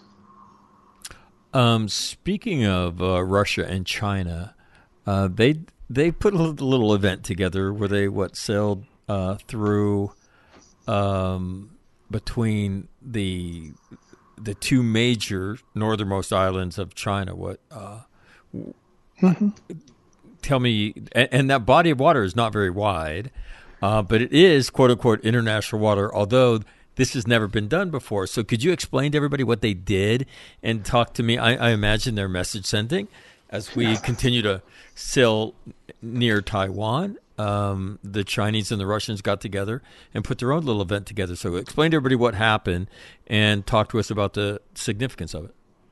Yeah, the the Russian and Chinese Navy they put together a small flotilla or whatever you call call those. I forget the number. If it was either six or twelve, I'm I'm either right. I'm I have a fifty percent chance of being right on that. But it was a fair number of ships. It wasn't like two or three, uh, and these were mostly surface, mostly combatants, and they sailed them through that narrow strait uh, up on in northern Japan and you know, this would be, you know, if you think for say Southern California out to Catalina, this is a whole lot narrower than that. And they sent it through, and this was entirely messaging. And you know, you, you know how we, we think, and then they went out into the to the east, and they did some uh, sort of joint training of the kind navies do. And and it's called you, the Tsugaru Strait, right? And so it separates Japan's main island from the island of Hokkaido, which is their mm-hmm. their northern their northernmost island. Yes. Yes, that's right. Mm-hmm. It's um, you know, this isn't like going up beyond Hokkaido to where you know the northern the, the Russian territories are. This is going sort of, you know, splitting Japan, and um, you know they didn't, as I say, they didn't just do that for fun. Uh, that there's very much a, a message to be sent, and the you know although at the same time you know it's a sort of in it by itself it's you know of kind of like the Chinese sailing a ship through the Aleutians like they've done before recent fairly recently that by itself it's not that big a deal, but as a, a sign of contempt uh, for the for the the Japanese, of course, but for the Americans as well, uh, it you know it has some some significance there. And you only show contempt to people you're not afraid of, uh, and or that you think you can get to to back down. And so the the possibility that we do need to consider is that the it's not just Taiwan that is being isolated, uh, but also Japan uh, is in the crosshairs. But isolating Japan is a different thing than isolating Taiwan. Uh, but th- this is once again they the Chinese are not uh, holding back; they're unconstrained, and the Russians are glad to go along with it. In fact, I think the Russians would be delighted if the Americans and the Chinese and the Japanese got into a shoot up, and the Russians would sit back with you know these big crocodile tears uh, coming out. So I don't think they would mind that. But you're also seeing in the commentariat know, some of the Western commentators who are once again claiming that the reason why China is acting like this is because America is threatening them. America is supporting Taiwan, supporting Japan. They're saying mean things about uh, Chinese concentration camps, and they're tr- trying to get Taiwan into the UN and international organizations. And thus, it's the Americans who are sort of, you know, creating this the war clouds in Asia. And you know, you have people who were Obama era officials saying this sort of thing, et cetera, et cetera. And but that's you know that's always been the case. It was when Stalin was running Russia. You had it. The idea was well, the reason why the Russians act the way they do is because they're afraid of the Americans and if the Americans will placate those fears, will sort of accommodate the Russians, they will not be afraid, and then they will be better behaved. And you're hearing that same line from, uh, you know, I would say people who should know better, but no, they, uh, you know, they, they, I don't even think they should know better because I don't think they're that clever. Uh, you know, I think they're being about as bright as they can. Uh, but you, that's you're hearing some of those statements as well that everything China does is our fault. Um, you know, they're you know China, as you we talked about, they're um, really going all out on their nuclear arsenal, which turns out it was, of course, much bigger than all the experts said it could possibly be. And they plan to double it or to match ours by 2025, if not super, uh, supersede it. And uh, but that, of course, is America's fault, you know, somehow. And you know, this blame America line has been it's been going on since uh, say long, long before I was born. So it's really nothing new, but it's still out there. Uh, another story that got a lot of traction this week, and that is uh, the president appeared uh, on a town hall meeting uh, hosted by CNN um, and was asked a question about defending Taiwan. Right? And so the question essentially said Would the United States come to Taiwan's defense if it was attacked by China? The president replied, Yes, we have a commitment to do that. And then the White House afterwards said um, that there's been no change to America's policy towards Taiwan and that it appeared that the president had misspoke. Um, talk about that a little bit. That that caused a bit of a kerfuffle last week. yeah, I think it, it, You know, and who knows? You know what's what's going on.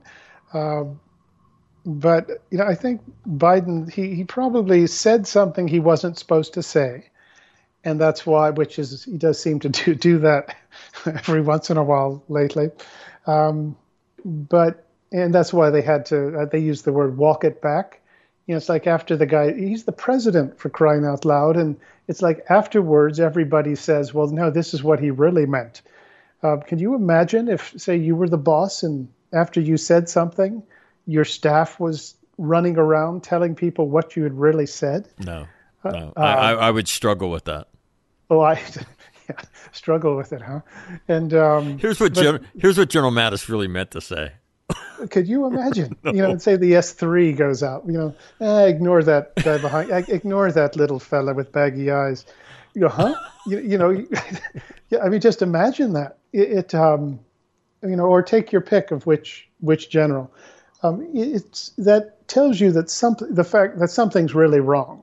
But Biden, Mr. President Biden, did say he said the right thing actually, and I think it was actually you know in its own way it you know, it probably wasn't a bad thing uh, that he sort of just said what sort of sort of came up came into his head uh, that it does sort of get a, it raises some doubt in you know to the Chinese that um, that maybe the Americans really will fight.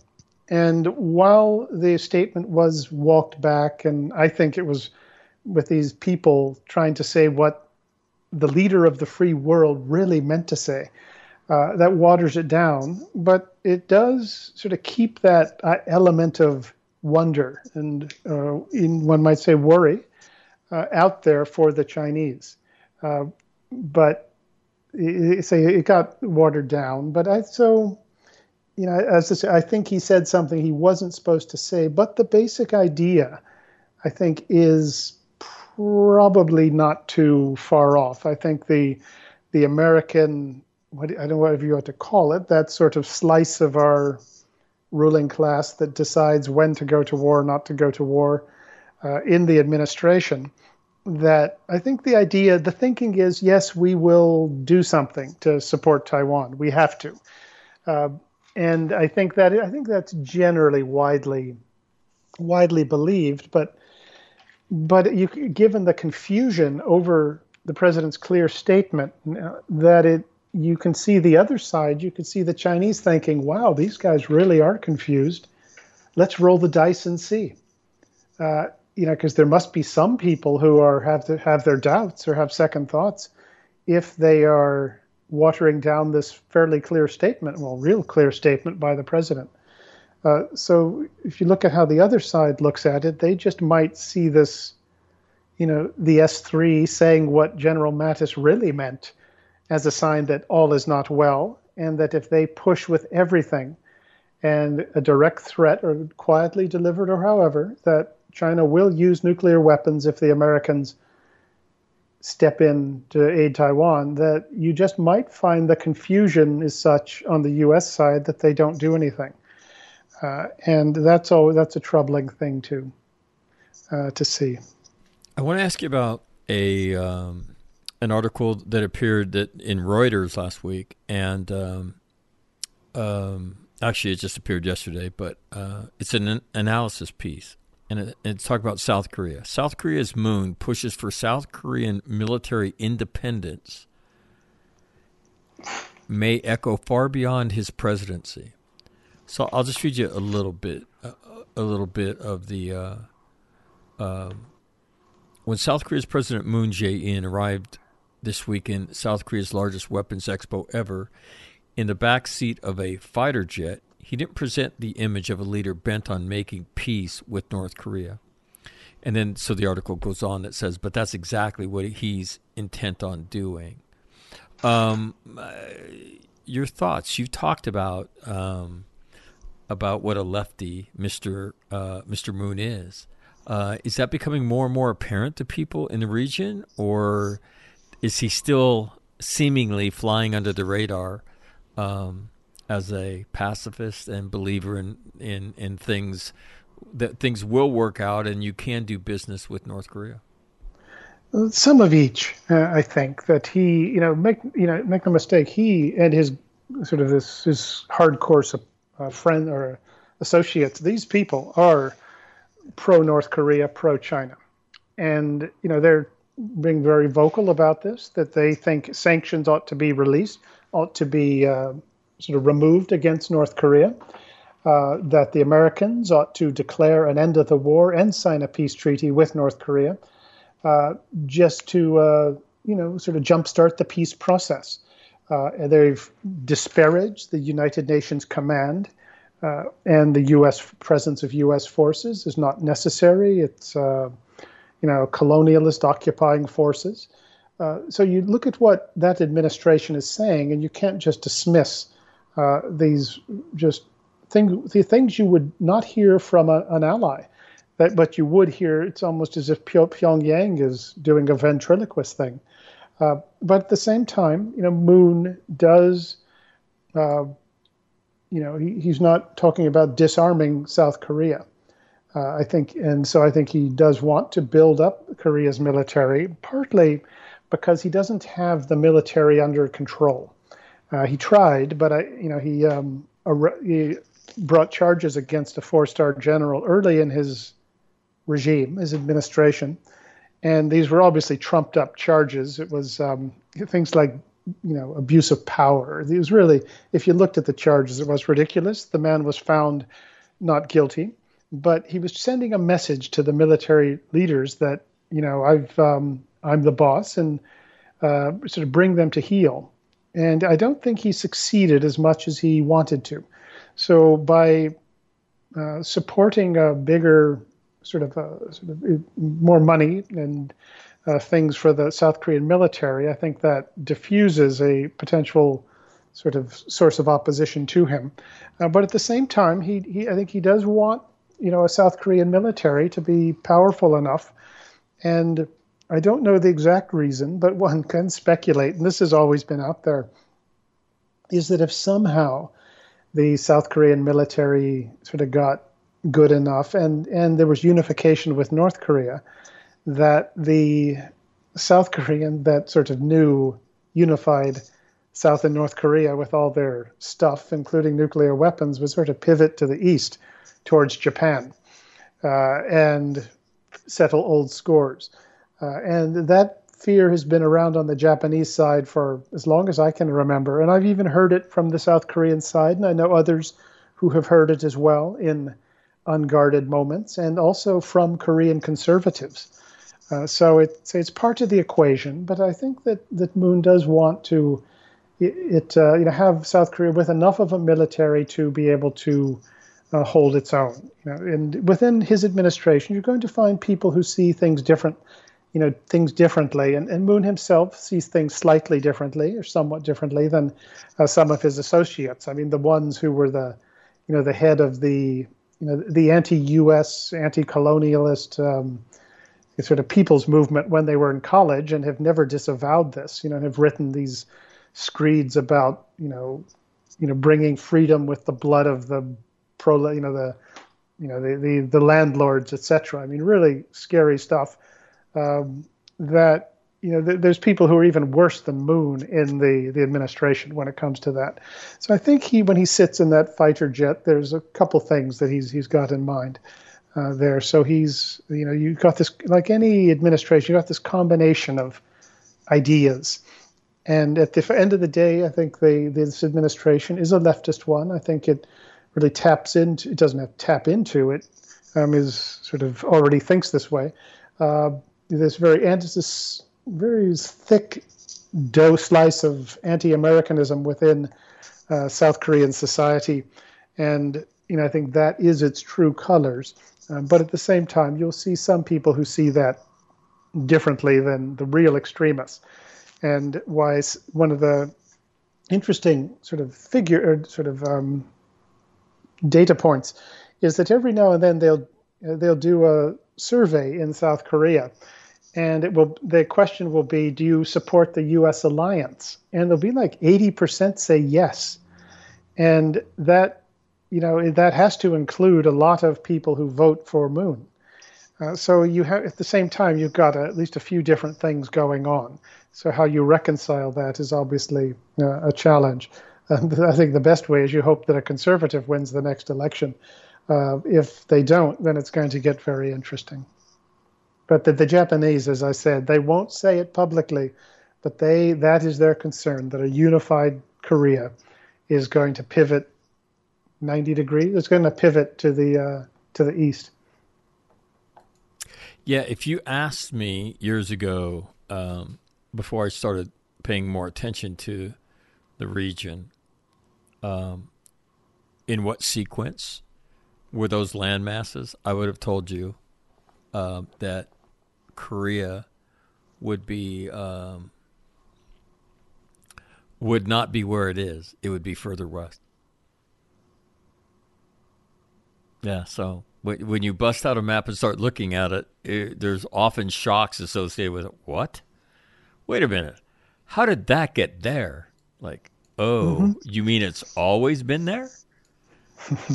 yeah, I, I, sort of, you know, if you don't look at the map, you get these screwy ideas of where things are, and I find I have to look at look at the map every once in a while because uh, you know I tend to look at South Korea much farther north, not just a fairly short distance from the southernmost Japanese island.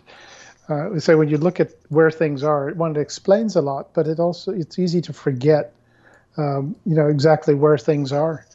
Uh, well, so, I would have I would have told you that the Korean Peninsula is years ago. I would have told you the Korean Peninsula is um, east of Japan, and that Japan, because it sits so close to the coast of China, you know, is is certainly inside of, of the Korean Peninsula. But once you bust out a map and uh, you you're like, whoa, when did that happen? Who knew? Um, so maps are good. Maps are good. I have I have an economics question for you. It's kind of interesting um, story again to go back to China. Um,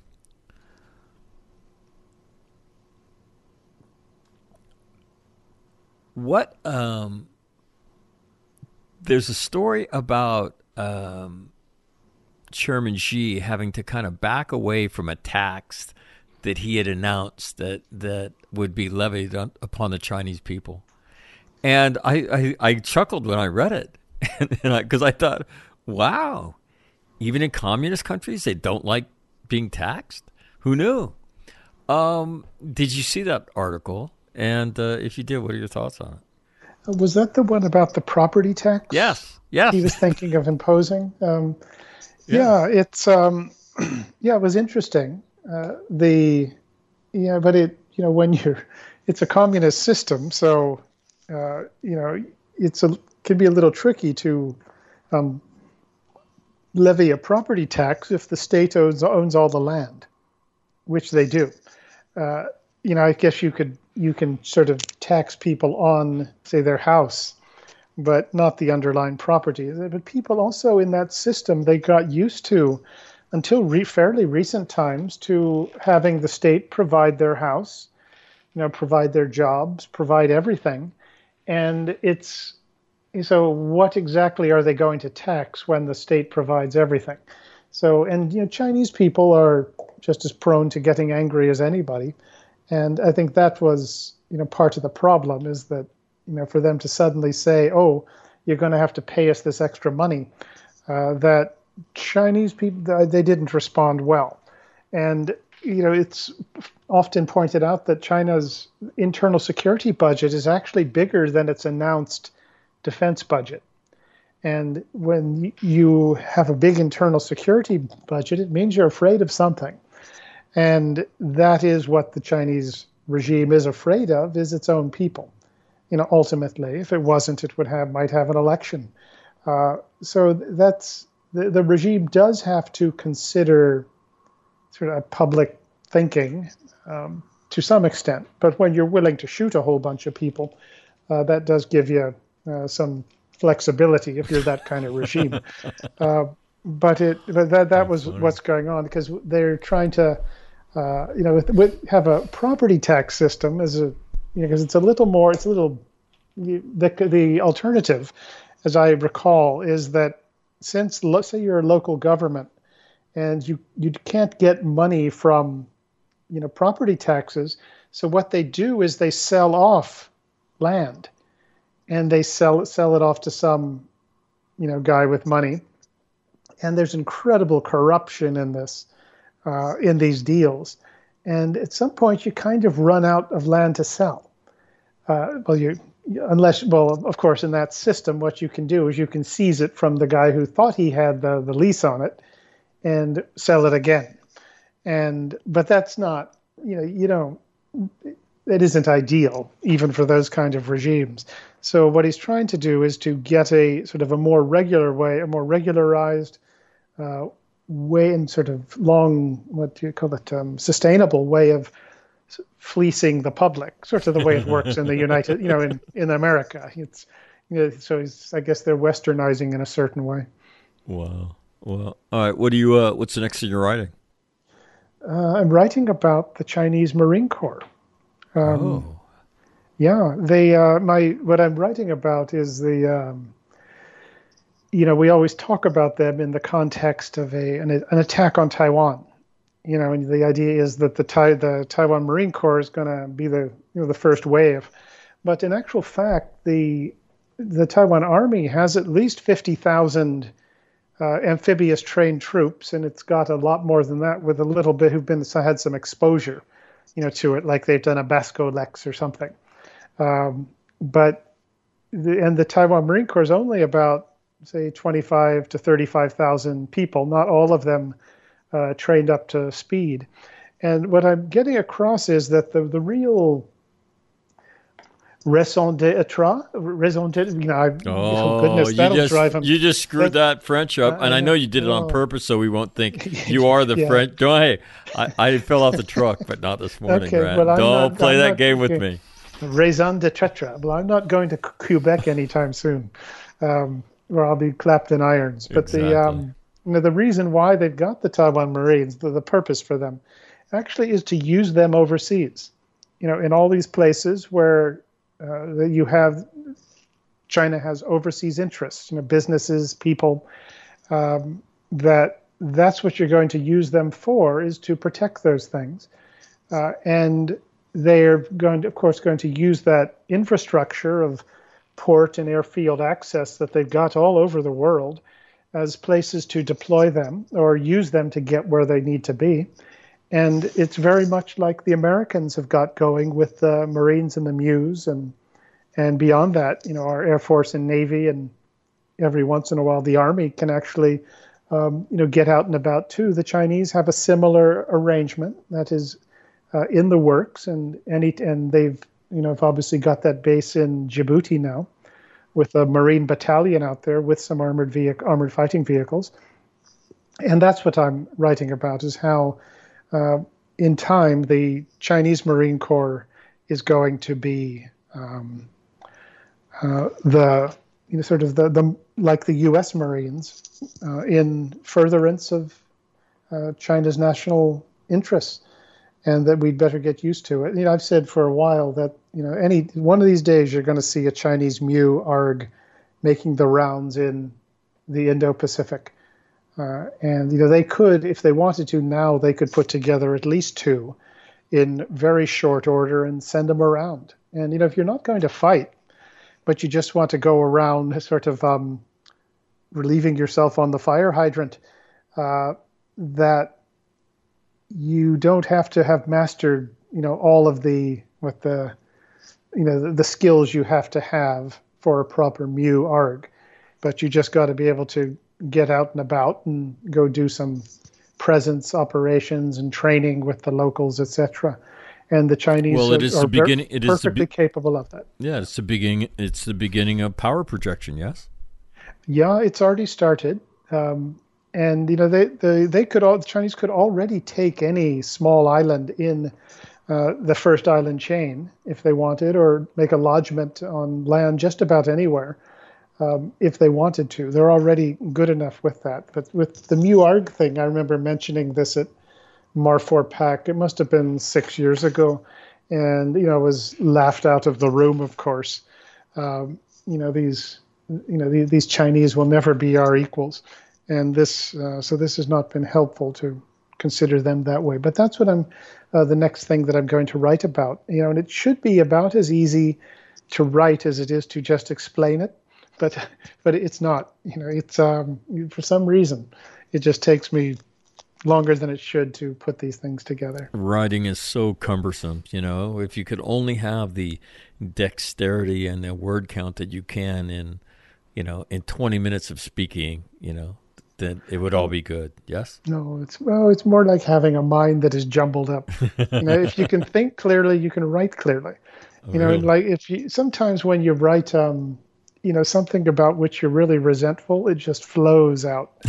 but when you're you're trying to write, um, you know, I don't know what you call it, you know, to, to be sophisticated, uh, you know, you're trying to write clearly or this sort of stuff. It's a little harder than than it seems, but it shouldn't be. But um, because it because it is not a complicated matter, and uh, but I'll get it done. But it's um, but you know, and I might need a footnote or two. That's probably the bigger biggest stumbling block. The footnotes. It's all in the footnotes. On that note, Grant, um, again, thank you for doing this. Um, China seems to be more and more in the news, so uh, I hope you don't mind that I bug you more often now. And uh, and uh, uh, I think it's appropriate as you know these stories seem to get bigger and they become more frequent um, as uh, as China on as each week goes by challenges the United States uh, in more places and pushes the United States harder. And uh, you've been talking about this uh, since you first came on this program, and we're seeing it more and more. So it's it's wonderful that you come on and we continue to talk about these things. So thank you very much. Sure, anytime. I think that being on All Marine Radio is my raison d'etre. there you go. Uh, okay. Smooth as a baby's ass. Everybody heard that too. the uh, don't let him fool you with his. Uh, you know, the president was in Baltimore when he when he made that comment about yes, I would really? defend Taiwan. Yeah, I'll be darned. Just so well, bet, well, it's probably somebody from Baltimore who like whispered it to him.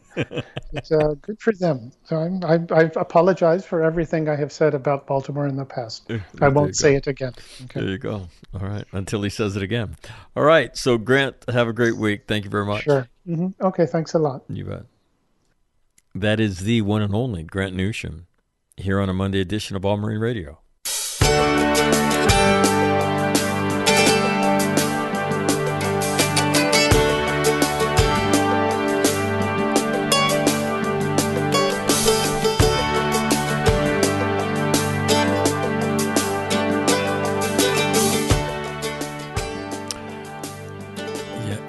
Yeah, that'll do it here on a uh, on a Monday. Thanks for listening. Grant always a uh, always an enjoyable guest to have on. Know, he um yeah, he's fun to talk to. He's funny. You know, I enjoy his sarcastic wit, and then the you know the things that he tell you he tells you that are dismissed out of hand that are in fact true. But probably the thing, uh, as I say often, that I've learned the most about since beginning All Marine Radio is uh, the world of the Pacific Rim. And now he's being quoted in the Wall Street Journal today. So, congratulations to Grant, who's